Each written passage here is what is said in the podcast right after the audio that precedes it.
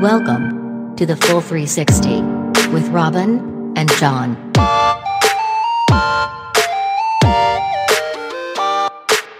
John, uh, did you know that lobsters can taste with their feet?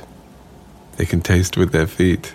They can taste with their feet. That's amazing. They have they have these little tiny uh, uh, hairs on the bottom of their feet, and they're similar to human taste buds. So when they're walking along, they're they're you know they're they're tasting the seafloor uh, for all the little bits of you know well all the little bits that they eat. Um, wow. And I, I, think they have like eight or ten feet, so that's a lot of little taste buds, you know. Yeah, it must tracking be, that path. It's such a weird experience of the world, hey? Like, right? Yeah. Can you imagine that? Like, can you put yourself in a lobster's shoes? Tasty, well, tasty little shoes. little, little butter. Um, I, I. Uh, I, I I read it and I went right to like I feel like that's where nature helped us out, you know, because I I mean, I I've never tasted my own foot, but I can't imagine that that would be pleasant. You've never tasted and your own foot, Robin. I've not tasted my own foot. No, I I have not. Um, but but I but don't I mean can you I mean no, granted it's unlikely that they sweat uh, and and the water would clear most of that away. But I I mean if humans had that, oh Man. Walking around tasting, yeah, no, I, I, don't think I'd want to taste the floor. Like, does it, like it's just on the back of your tongue. It just shows up every once in a while. Like, ah, what the hell was that? You know, Although, like, ah, this well, is a nice little add-on fact for you, Robin. If okay. you t- were to place a clove of garlic in your sock, you would start to taste garlic in your mouth. Come on. Yeah, you absorb garlic through the skin, and you you start to get the taste. Really? Yeah. Just garlic? Well, I don't know if it's just garlic. Actually, I, I was picking basil on a farm many years ago, and I remember being able to taste the basil, and I hadn't put it in my mouth. So wow. maybe our skin uh, is a little like kind of porous as well, and.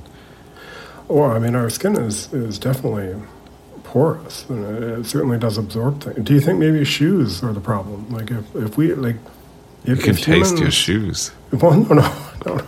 But I mean, like, like if we say spent, uh, I don't know, six months uh, walking around barefoot, would would our would our feet, um, you know, would they begin would they to taste the earth? Ah, yeah. Oh, see.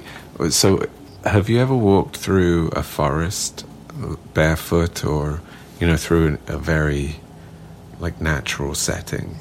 And uh, um, I, yeah, I've worked on grass. Yeah, um, like yeah.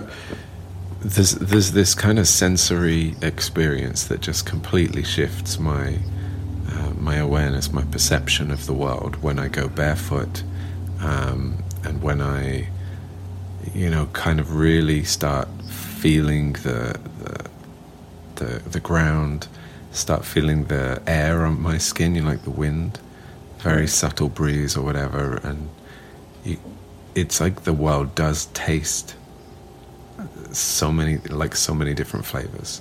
Have you had that experience?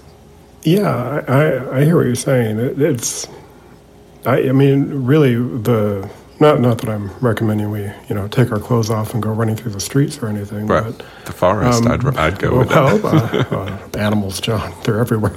Um, uh, but the but the clothing that we wear, and certainly the shoes, um, because they're often hard soled and, and you know fairly thick, um, we're we're intentionally separating ourselves from that. Yeah. Uh, from that sense, right? That the, what you're describing. Well, we're, um, we're, protecting ourselves in a way. So when, when we run yeah. through the forest barefoot, there's a lot. Never mind the animals. There's a lot of spiky sharp, true, ouchy yeah. kind of things there. Ouch, ouchy thing, and, the uh, ouchy thing. And here's the other way we do that: is walking. Like if you're walking down a city street, you know, you you have to be so focused on. We may not feel it, but on a level of our awareness has to be focused on any car that might swerve out, mm. any random person.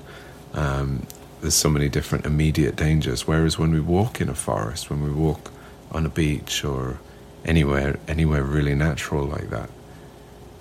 you, you have to, I think, if you're a city person, shift out of that city mind frame to like listen to further sounds, you know, close sounds, Right. far sounds. Start like feeling the movement of your body in the natural surroundings, and then something happens. And now I know I sound like a real hippie here for you. Oh no, no, John. But something happens, Robin, and it's it's like my the way that I see the world changes. Like the colors change a little bit, and you know the all the sensations. Like your animal body, because we are animals. Your animal body comes alive, but when you're in a city, your city body takes over. So, unlike the lobster, we go into nature and shed our shells. And it sounds like you have fully embraced your inner lobster, John. I mean, yeah, like lobsters are deliciously Uh, wise. deliciously wise. so tasty and pinchy. Very pinchy. Well, that was great, Robin. One of our very best, John. And if you want to hear more, you should come over to patreon.com slash the full 360 and join us for our bonus episodes Weekly posts. and good vibe community. And what was that address again, John? Patreon.com slash the full 360.